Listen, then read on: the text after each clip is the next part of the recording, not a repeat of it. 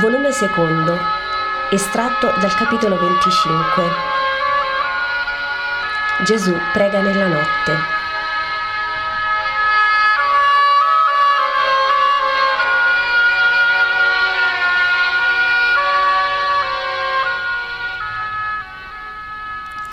Vedo Gesù che esce facendo il meno rumore possibile dalla casa di Pietro a Cafarnao.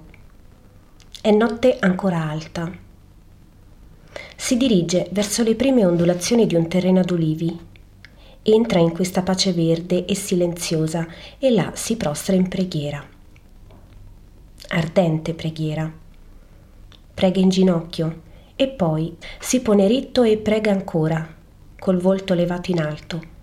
Un volto ancor più spiritualizzato dalla nascente luce che viene da una serena alba estiva.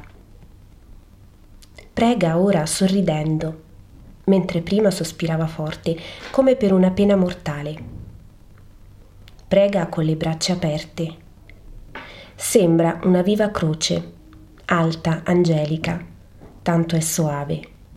Pare benedire tutta la campagna, il giorno che nasce, le stelle che scompaiono, il lago che si svela. Maestro, ti abbiamo tanto cercato.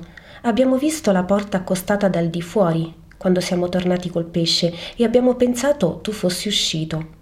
Ma non ti trovavamo. Invece ce lo ha detto un contadino che caricava le sue ceste per portarle in città.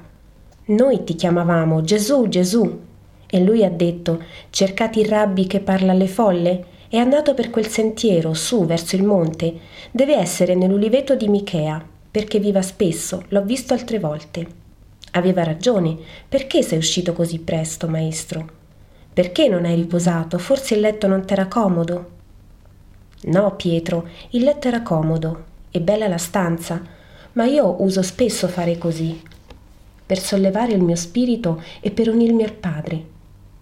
La preghiera è una forza per sé e per gli altri, tutto si ha con la preghiera. Se non la grazia che non sempre il Padre concede, certo la preghiera dà pace ed equilibrio per poter resistere a tante cose che urtano senza uscire dal sentiero santo. È facile, sai, Pietro, aver offuscata la mente e agitato il cuore da ciò che ci circonda. E in mente offuscata e in cuore agitato, come può sentirsi Dio? È vero, maestro, ma noi non sappiamo pregare, non sappiamo dire le belle parole che dici tu. Dite quelle che sapete, come le sapete. Non sono le parole, sono i movimenti che le accompagnano, che fanno gradite le preghiere al Padre. Noi vorremmo pregare come preghi tu. Vi insegnerò anche a pregare. Vi insegnerò la più santa preghiera. Ma perché non sia una vana formula sulle vostre labbra, io voglio che il vostro cuore abbia già in sé almeno un minimo di santità, di luce e di sapienza. Per questo vi istruisco. Poi vi insegnerò la santa preghiera. Volevate qualche cosa da me che mi avete cercato?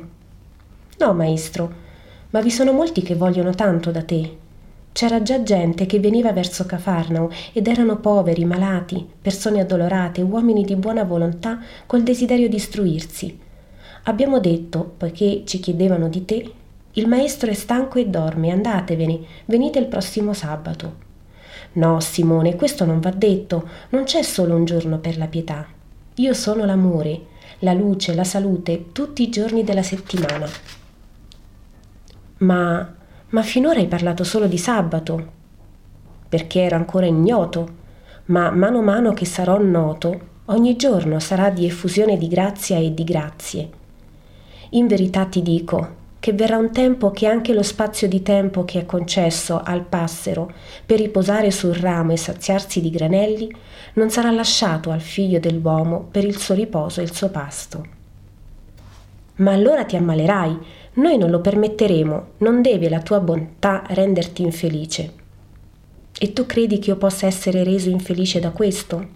Oh, ma se tutto il mondo venisse a me per udirmi, per piangere i suoi peccati e i suoi dolori sul mio cuore, per essere guarito nell'anima e nel corpo, ed io mi consumassi nel parlargli, nel perdonarlo, nell'effondere il mio potere, allora sarei tanto felice, Pietro, da non rimpiangere neppure più il cielo nel quale ero nel Padre.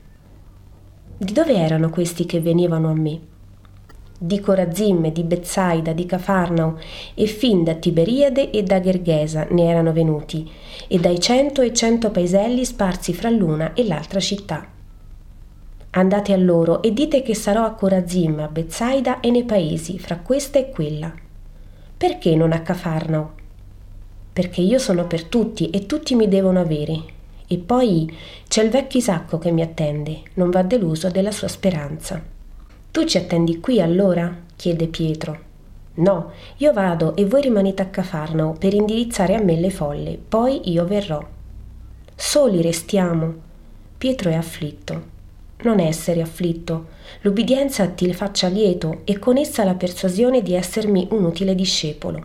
E con te e come te questi altri. Pietro e Andrea con Giacomo e Giovanni si rasserenano Gesù li benedice e si separano. Così finisce la visione.